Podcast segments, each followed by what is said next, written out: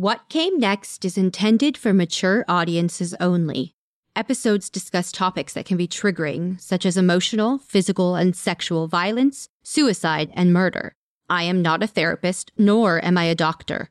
If you're in need of support, please visit somethingwaswrong.com forward slash resources for a list of nonprofit organizations that can help. Opinions expressed by my guests on the show are their own and do not necessarily represent the views of myself or Broken Cycle Media. Resources and source material are linked in the episode notes. Thank you so much for listening.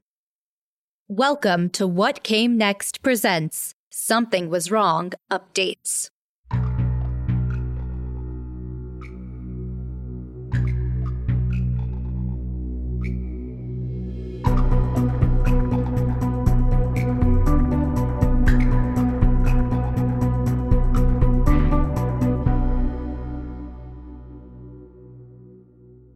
Welcome to What Came Next presents on the Something Was Wrong feed. I have the honor of having both Tiffany Reese, the host of Something Was Wrong, as well as Danielle from season nine on this episode. February 2022, I get a call from a private investigator who says he was hired by a woman trying to investigate her boyfriend. Because of confidentiality, he couldn't give me her name. He tells me that during his investigation, he's stumbled upon the podcast and a bunch of those court records that were open records. He was contacting everybody. I gave him all the information that I had, filled in a lot of blanks for him. I basically said, I know you can't give me your client's name, but you are more than welcome to pass along my name and information if she wants to call me. And she did. I'm going to call her Samantha just for the sake of this podcast. She calls me shortly after and she's just freaking out. She had actually put a tracker on the car. The car was under her name. I was trying to get a feel for her situation. Like, how long have you guys been together? She's like, only about four months. I was very upfront. It's like, that's not very long time. Can you share with me how you put a car for him under your name? And she said, he said he was in the middle of buying a house. He said if he got a car, it would affect his credit. He would have a hard time because he was already in the middle of purchasing a house. Of course, I was just trying to help him out. And I was like, nope, that totally makes sense. I kind of piece together for her what I could in a very short amount of time. We actually didn't talk on the phone for too long. I said, Does he live with you? Are you worried about your safety? She's like, No, luckily I'm still living at home with my parents. We have not moved in together or anything like that. I was like, That's good. She was just like, Look, I feel so ashamed and embarrassed. I said to her, I get it. Like, if anybody understands that, it's me. But girl, you got this shit figured out at four months. you knew to like hire a private investigator.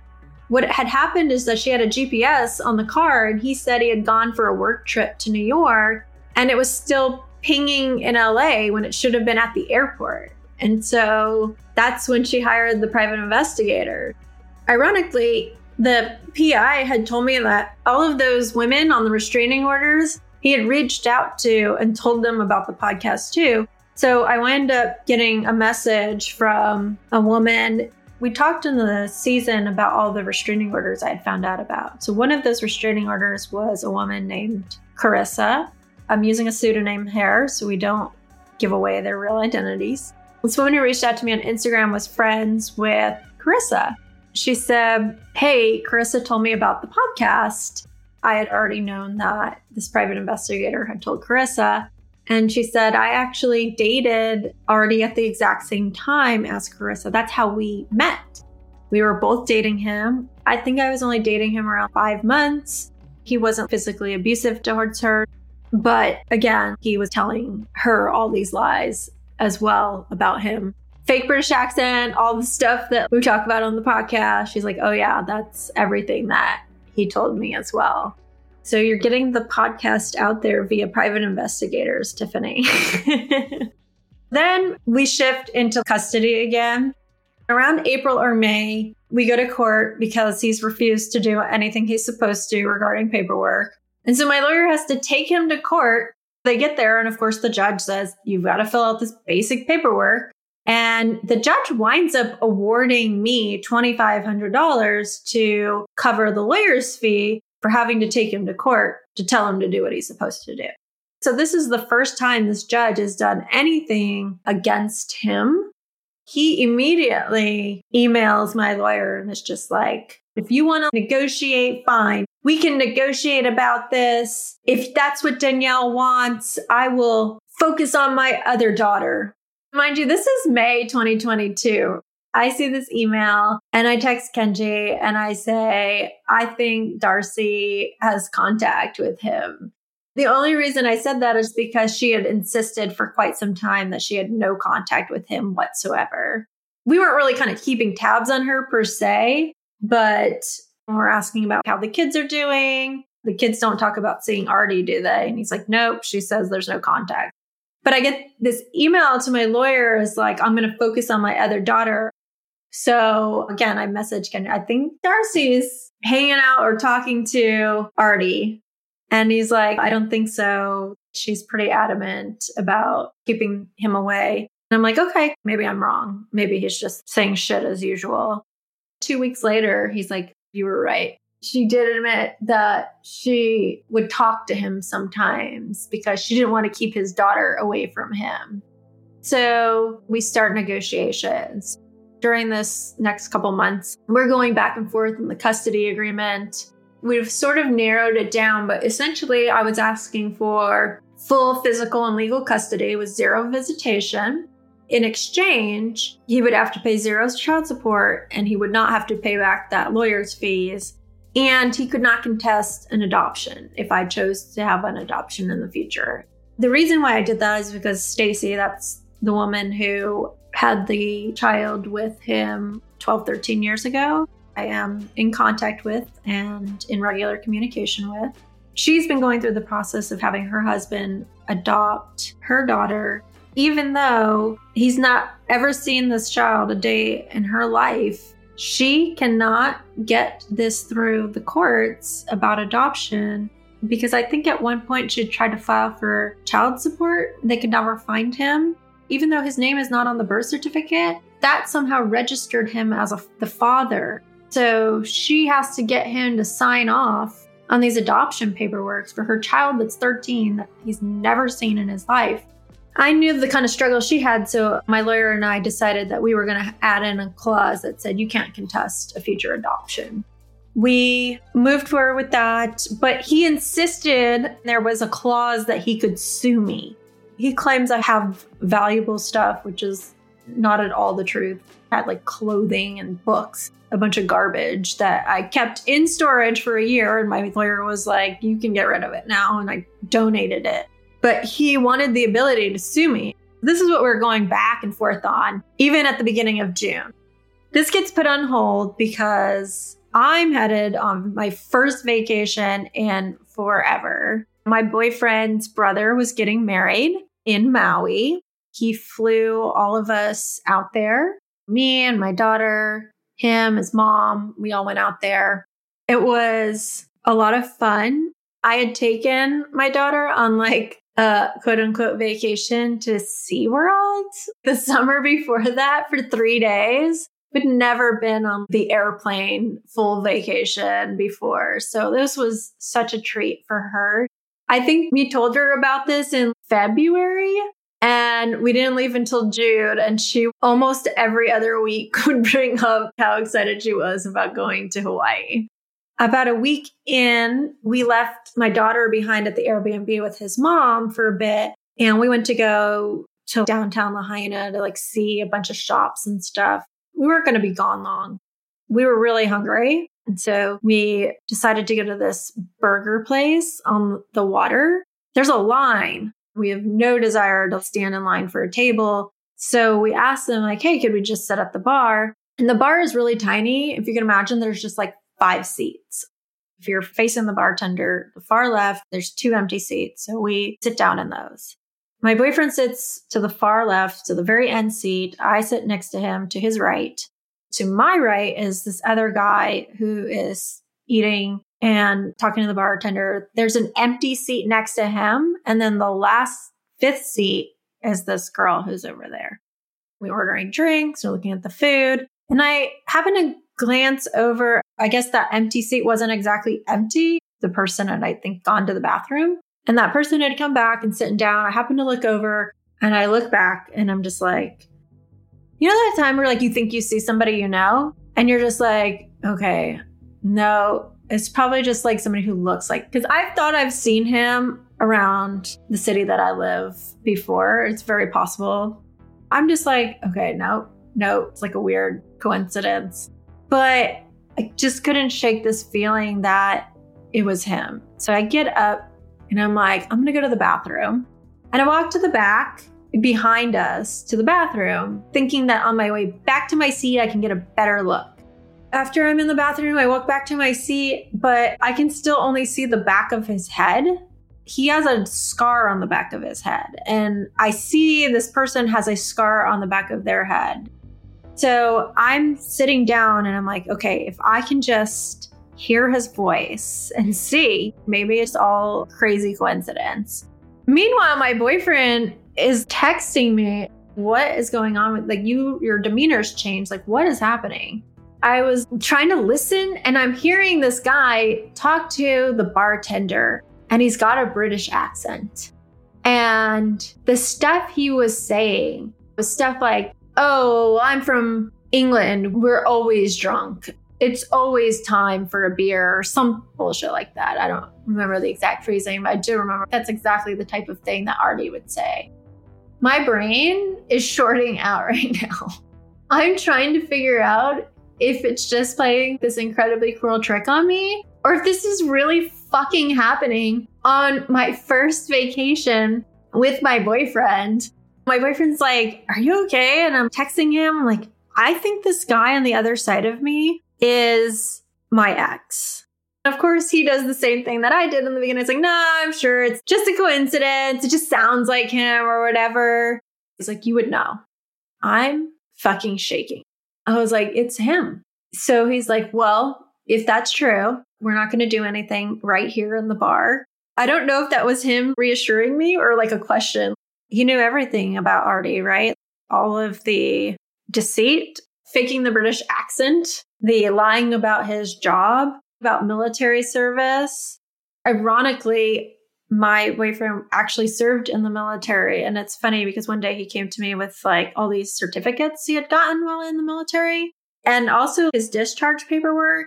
He was like, Hey, I was just going through some stuff. I know you've been lied to about this. So I'm going to show you my actual discharge paperwork. And obviously, there's a ton of photos. That's the other thing ask for photo evidence.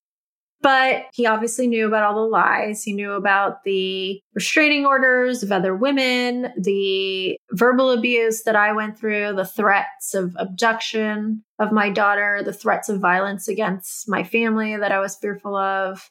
I pretty much told him all of the things that we covered in the podcast. He hadn't listened to the podcast, but he didn't really need to because I told him everything. I actually think a few of my best friends still haven't listened to the podcast because they were like, yeah, we already know the story.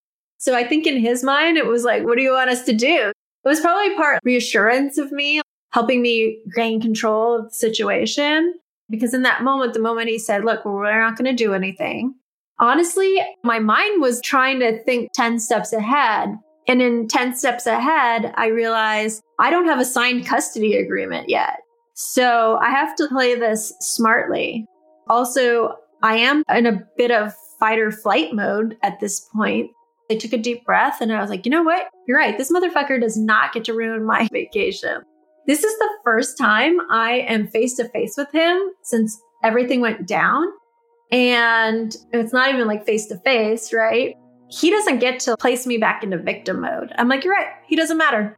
Did you post about the trip before you went? Or did anybody who was going on the trip post about it and possibly tag you? Or did he have access to your email at all? No, not at all. But there were so many of my friends and I immediately texted. This didn't feel like a coincidence for them either. My text to some of my other friends are like, um, so you know how I'm just like hanging out on vacation in Maui doing my thing? Well, you'll never believe who I fucking ran into, dot, dot, dot, Ardie. They didn't believe me. We actually took a video of it. There was a little window there next to like the very end. My boyfriend sent me to quote unquote take a picture. He's like, get over there by that window. Let me take a picture of you. And so he not only took the picture of me, but he got a video of Ardie being there. I think you texted me, or maybe you sent me a voice memo or a voicemail or something. I remember it being very casual, like, hey girl, so I know we haven't talked in a little bit. I've been busy. We went on vacation and Ardie was there. So, like, call me back when you can. I know you're busy, but we should talk. I'm sure by the time we communicated, you had a lot of days to like process, but I was instantly like, it just fucking never ends. It was so crazy. My mind was just like, what the fuck I think when he figured out it was me, he looked legitimately surprised as well. But who knows? There's no way he would have known through my social media. I actually didn't even talk about it on my social media. Regardless whether it was intentional or not, it's terrifying. I can't imagine how you would feel if I ran into that guy. Was there ever a time where you and new boyfriend after that experience in Hawaii considered alerting authorities? I think we felt like it was coincidental, one of those weird universe things that happens. We didn't think about alerting authorities because we've got a lot of security around our place. And also, my boyfriend is former military. What ends up happening shortly after that, I almost immediately was like, you need to make him sign the damn custody paperwork. I don't care how you get it done, but you need to get it done. I was getting really forceful with my lawyer. I was like, enough with his games. Get this signed. So he did, after a few weeks, he did finally notarize and submit shortly after that to kind of tie up this piece of it. It wound up getting to the court and they kicked it back because they were like, this line about him suing you doesn't belong in a custody agreement. They said, you need to take this out and re sign it. So, of course, he refused to re sign it. So, we were waiting to go to court in October probably a week or two before that court date, I got a message on Instagram. She said, Hi, my name's Mary. I'm looking for someone by your name that was on the Something Was Wrong podcast. If you are, please call or email me. If not, I apologize for the inconvenience. And she leaves her phone number and email. I'm like, Hi, Mary. Yes, that would be me. And she says, My sister has been dating quote unquote Kyle, as he calls himself now, for over a year. She is on the verge of quitting her job and moving in with him in Manhattan Beach. I just found the website last night because none of my family or friends have ever felt good about him, and I wanted to try to figure out his deal. I basically would like guidance slash help with how to tell my sister all this information without overwhelming her and or angering Ardie. This is them. And she sends me like three photos. And so I'm like, Hey, I'm so sorry. I just got up getting my daughter ready for school, but I can give you a call at 8:30. Would that work? She's like, yes. So we get on a call and proceed to discuss everything. She's like, my sister's been dating him. She has this job. She's talking about leaving to move in with him, but she's never ever been to his place. And he's always got some excuse about it. He was still claiming to be British, still claiming to be a doctor, still traveling a lot, all this stuff. And I broke it down. I was like, look, he's not a doctor. He's never served in the military. He is not British. The accent is fake. I kind of filled in holes for her. She listened to, she binged the podcast. The important thing was how she tells her sister. We're going to call her sister Zara. She's like, I'm worried. How do I tell her all this stuff? I basically was like, look, I have all the documentation. There's more stuff than we cover on the podcast. I was like, I will share you access to the folder with all the information.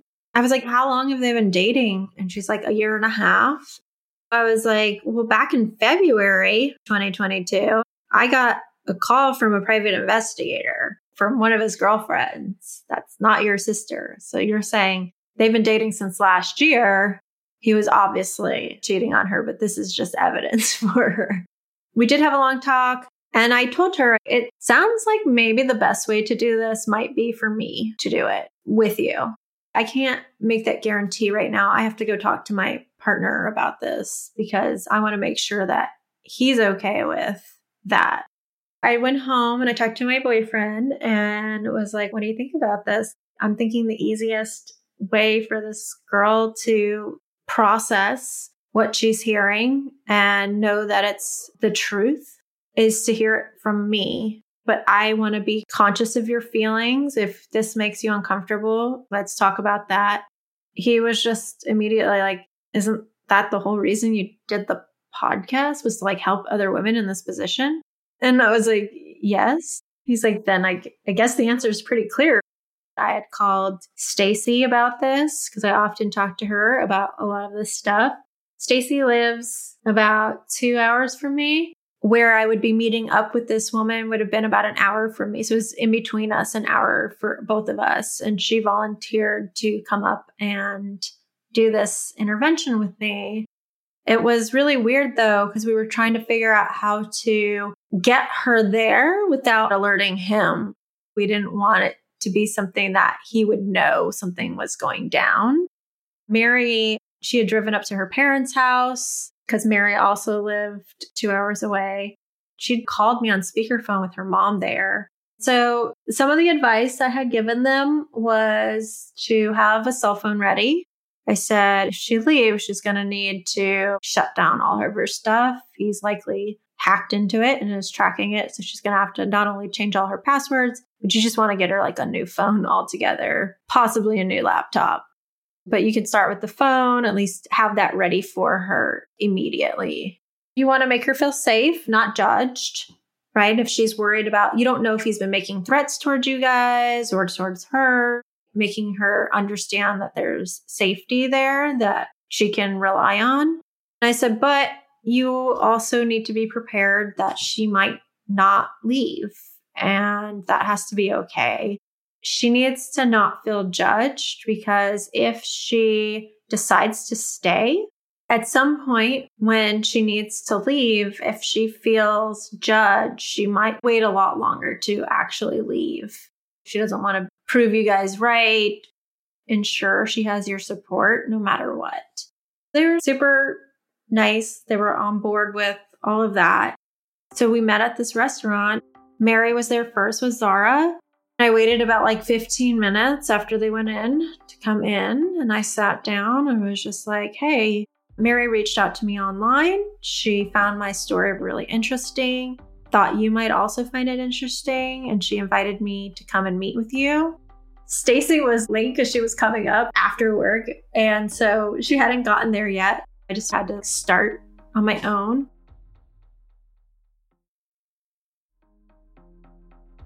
I was really scared. I hadn't ever done this in person. It was weird and unusual for me. I really wanted her to hear how bad it was and not just completely shut down. So I was just like, I met this guy online and I knew him as Ardie. I think you know him as Kyle in 2020. Here's all the things I found out about him. I gave a quick laundry list of all of the things we covered on the podcast. I was like, I have paperwork for you, so you don't have to believe me. You should actually read through everything and see for yourself. But I will say that I want to really emphasize that your sister came to me. I did not seek you out. I'm simply here trying to help your family because they've asked for my help because they are very concerned about what they know about him now. She wasn't upset. She just had this real blank look on her face, which she could have possibly been just in shock. She did talk to us. She would answer questions. Her sister was like, We're concerned you're going to quit your job. And she's like, Well, you know, I've been considering this for a while, actually. So that's still fine. Okay, that makes sense. And then we are like, Well, what about like moving out of your place? She's like, I have these roommates and they're great, but they have a cat. I think it's time for me to be on my own. And the place is kind of messy and smells like cat pee. So sounds like you need some changes. And she's like, Yeah. I think I had said something to the effect of, you know, he's probably got multiple girlfriends. I told her about the private investigator conversation in February, and she said, Well, you know, when we first started dating, we weren't really exclusive. I was like, Well, were you exclusive in February of 2022, like earlier this year? And she's like, Yeah. I was like, Okay, well, he had another girlfriend. She was a little in denial. She denied him being abusive. She was really even reluctant to say that he verbally abused her. Even if that's true, he's still lying to you about his identity. He's faking the accent. He's lying about his profession. I know he's got girlfriends. I said, Do you own the car that he drives? And she's like, I would never buy him a car. I'm like, I understand what you're saying, but I guarantee you, whoever's name is on that car is another girlfriend of his because he does not have cars in his name. We ended things like what to do next. At some point, Stacy did show up and she added in her perspective, what had happened to her and everything. It was just a second validation of this is all facts. Let's say we just passed along the information. Like he could easily just have brainwashed her to the point of being like, oh, it's just my ex. She's making shit up. That was the thing that I didn't want to happen. I thought by having two of us, it would better validate that this isn't some angry ex trying to get vengeance and making stuff up. At the end of it, I asked, Can I give you a hug? And she said yes. So we hugged goodbye, but she was like, I'm going to sit on this for a little bit until I figure out what to do. I'm like, okay, great. A couple days later, Mary messages me the address of where he supposedly lives. So this is the address that he has given to Zara the one she's never seen in person. If you do like the Google Maps view of it, this place is like literally probably a $10 million home. My immediate reaction and response to Mary was So let me get this straight. Zara thinks that he lives in a place like this, but he chooses to spend 90% of his time at her apartment where another couple lives that's messy and smells like pee all the time. Am I getting this correct? And I'm like, no judgment. She's like, yep, I have made the same point. I would be mad at my partner if they lived in this house that looked like this and we were spending all of our time in my apartment. We had met on the weekend. And so these texts are exchanged that week after. That following weekend is the weekend before my court date, which is on a Monday. I text Mary, hey, have you talked to your sister? Just want to see if she did this whole confrontation over the weekend. Because I'm headed into court the next morning. She's like, nope, I haven't heard from her. I don't think she's done it. The next morning is the court thing, and he's a no show to this. But on the call, the court agrees to basically let us resubmit without his signature, which is a win for us. And so we're able to move forward with the custody my lawyer calls me right after. She's like, oh, he sent me like the nastiest email this morning. I just sort of chuckled and I said, oh, I think she did it over the weekend. And I told her about the intervention. And she's like, Danielle, keep fighting the good fight. He didn't show up to court because he was at the courthouse filing a restraining order against me. I later saw a copy of what he filed, and he basically tells the judge about the podcast. He's claiming I'm ruining his life and harassing him. I immediately text Mary and I say, Hey, have you still not heard from Zara? She says, No. I said, She definitely confronted him over the weekend. You need to get in contact with her because at this point it was a safety concern. Nobody's heard from her. So she literally drops what she's doing, drives the two hours up. She's like, I am on my way. Zara was not answering the phone. Mary had kept texting her. So she calls Zara's roommates and asks them if they know what's going on. She had not even told them that the person that was living there with them practically was, you know, what was going on. So they were not happy. Meanwhile, while she's driving up there, somehow she manages to get the VIN on his vehicle she texts me the VIN. She's like, Do you know how to like run this? And I was like, Well, let me see. I looked online a couple places, they charge you and they don't even give you the owner. So I text the private investigator. I'm like, Hey, I don't know if you remember me. Do you know if there's somewhere where I can run this? He's like, I will do it for you. I was like, Great. Let me know how much. He's like, No, I'll take care of this. Within the next hour, he texts me back the name and address of the registered owner of his vehicle. And I about fell over. It shouldn't have surprised me, but it was Darcy. Kenji knew all about the stuff going on. And from the beginning, he's like, we should find out who owns the vehicle. So I text him and I'm like, we ran the VIN and the owner is Darcy. He was so upset. He called her. She denied it. And to be clear, because we haven't touched on this, Kenji wasn't able to participate in the episodes. However, he has given Danielle consent to share what she is sharing, right? Correct. He was not happy. To which I said to Kenji, the facts are the facts. This car belongs to her. How could she not know anything? You have to give your social security and your driver's license at the dealership in order to get a car. It clicked. He's like, You're right. She's lying.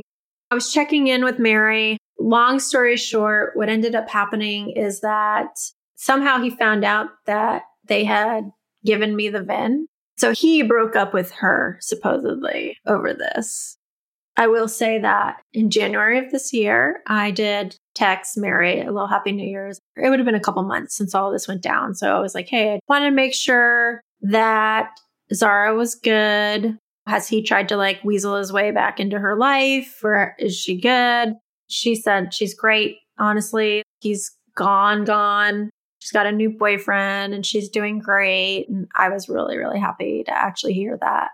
That was a happy ending Darcy, she did reach out to Kenji. She wound up telling him, Yes, I put the car in my name. But she did ask for his help in getting the car back. They went to get the car back. And at first, she wound up giving it back to him after they retrieved it.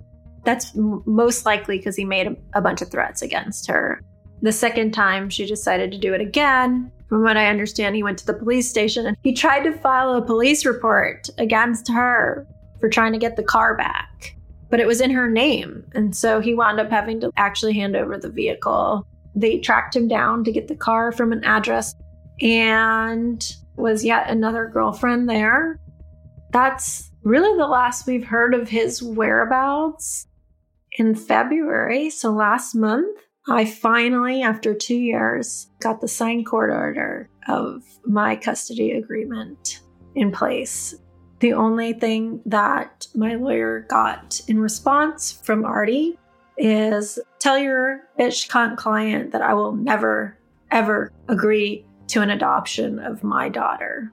The one thing I will add is that in the court order, the court sort of summarizes the custody agreement and then puts in their orders. Everything was pretty much all the same, except for the custody piece. They added in a little extra there. They said that he must sign any paperwork related to an adoption, and that if he does not give me an email address to notify him, that he waives his right for notification. And if I have to hire a private investigator to locate him in order to do whatever is necessary for this, that he must reimburse me for those expenses.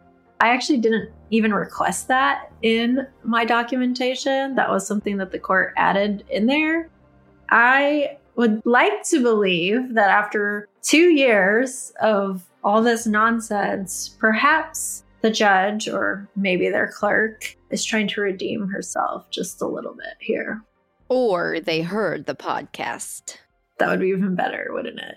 for society's sake, I absolutely do hope they had enlightenment and they're like, wow, we should be advocates because that's what this whole system is for. But maybe they heard the podcast. Where does that leave you emotionally, mentally? Update us on your status at the moment. How do you feel receiving that? It was like a real release. I couldn't do things like get her a passport. And there was always the risk that if he managed to show up to her school and get her, I would not get her back because I didn't have a legal document in place stating that I was the legal parent. It was always risky. So it makes me feel great about that. Great that I could get her a passport if I want to. I don't have these hurdles. I don't have to deal with this stuff anymore.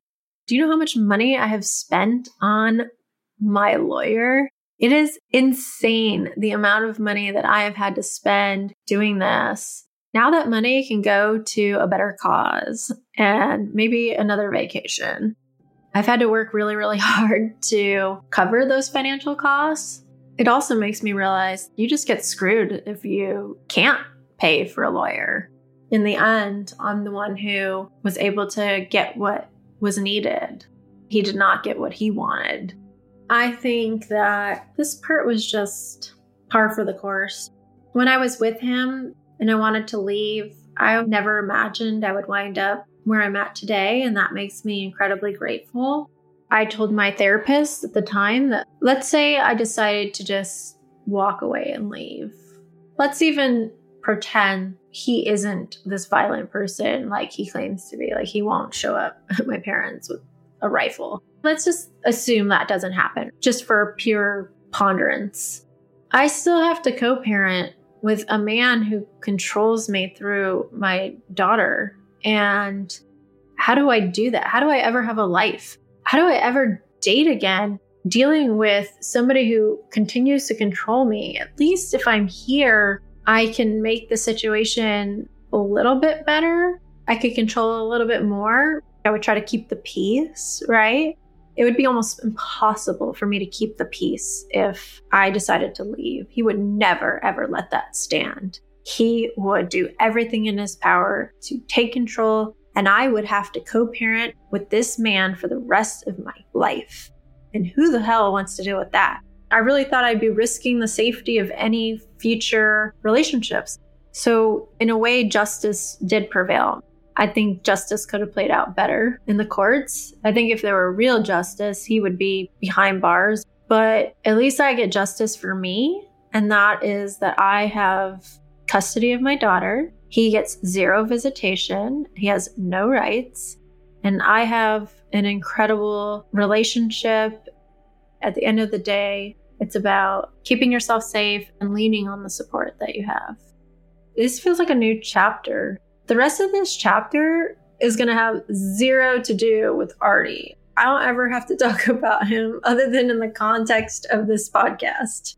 Unless, of course, I get another poor sister or girlfriend looking for answers. And at that point, I will share the same information.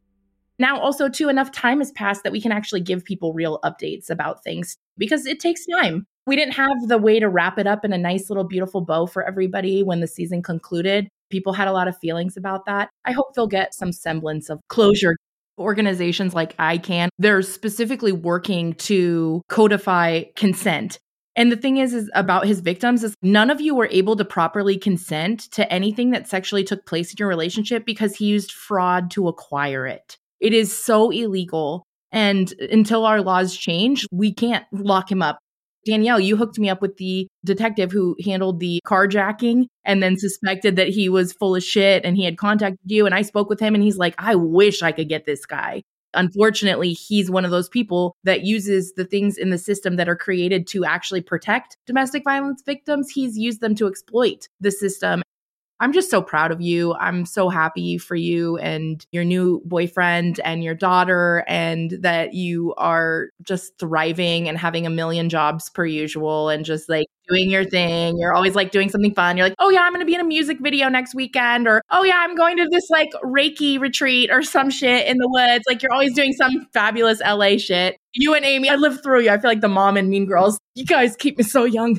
I'm actually working on a business plan with my boyfriend right now. I'm working on potentially opening a bakery. Of course you are. You're just such a badass. Amy and Danielle, I'm so thankful for you both and that the universe has put you both in my life. I look forward to all that's to come. Well, I'm equally as grateful for both of you. Tiffany for wanting to grab onto my story, the insaneness of it, and share it for everybody. And I'd like to believe that even just listening this past week, your latest victim that was sharing their story, Amelia. Amelia says that she listened to the podcast and she felt inspired to tell her story so that it could hopefully help others. To me, that's a win, right? Because I'm part of these stories that she listened to that gave her the courage to tell her story. I do feel like this is a tight little knit group of powerful women who lift each other up. And I'm so honored to be a part of it after the live event that we had for season 14, just to like share with the listeners, we had this amazing dinner and it was all of us from season 14 and Michael, Kaylin's husband, and Danielle's there, and Lily from our internal team's there, and Amy's there. I was so full of love and vibrations. I don't know how else to explain it. I'm sitting there looking around this table like, we fucking did that, y'all. Now we get to all be a part of this community. And now Amy gets to help tell other people's stories. And Danielle, you continue to advocate and you continue to do all the badassery that you continue to do. And, and you're now a victim advocate for these victims, trying to help the next person. It's women looking out for women. And I fucking love it. And I just love you guys. I love you both too. I can't even describe how much you've done by sharing your story, especially at such a pivotal time in the show.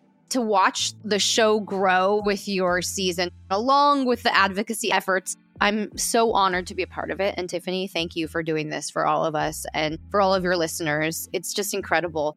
Thank you, Amy, too, for doing this and helping me to create this content and helping us continue to keep our community updated. It really speaks to how much we all love each other and support one another. People get so invested that they want updates and they just want to know you're good. They just want to know you're doing well. And I love that we're actually able to give that to them. I'm thankful that we're finally able to do it. We get to start bringing these kinds of episodes to the listeners. And if you guys are into these types of episodes, please go subscribe to What Came Next because going forward, they may be exclusively on the What Came Next feed. So if you are into update episodes, and I know 99% of you voted yes on update episodes on my Instagram stories poll, go subscribe to what came next. You'll not only get to hear update episodes like this, but you'll also get to hear Amy's other incredible episodes with people in docu-series shows who are sharing through their own lens what came next for them after sharing their stories with the world. And if you're in need of any free confidential resources, I'm going to continue to plug it till the end of time because you guys, there's just so, so many good resources that are free and available to the public, confidential, somethingwaswrong.com slash resources if you want to chat, text, call with somebody who works for the National Domestic Violence Hotline, or there's various other interpersonal violent free counseling, free chat services online if anybody is in need and wants to make a safety plan to be able to effectively leave their relationship. They may not have family, they may not have support. And sadly, a lot of times predators and abusers love to separate people from their loved ones. No matter what support you have in your life, please know you're not alone and there are resources to help.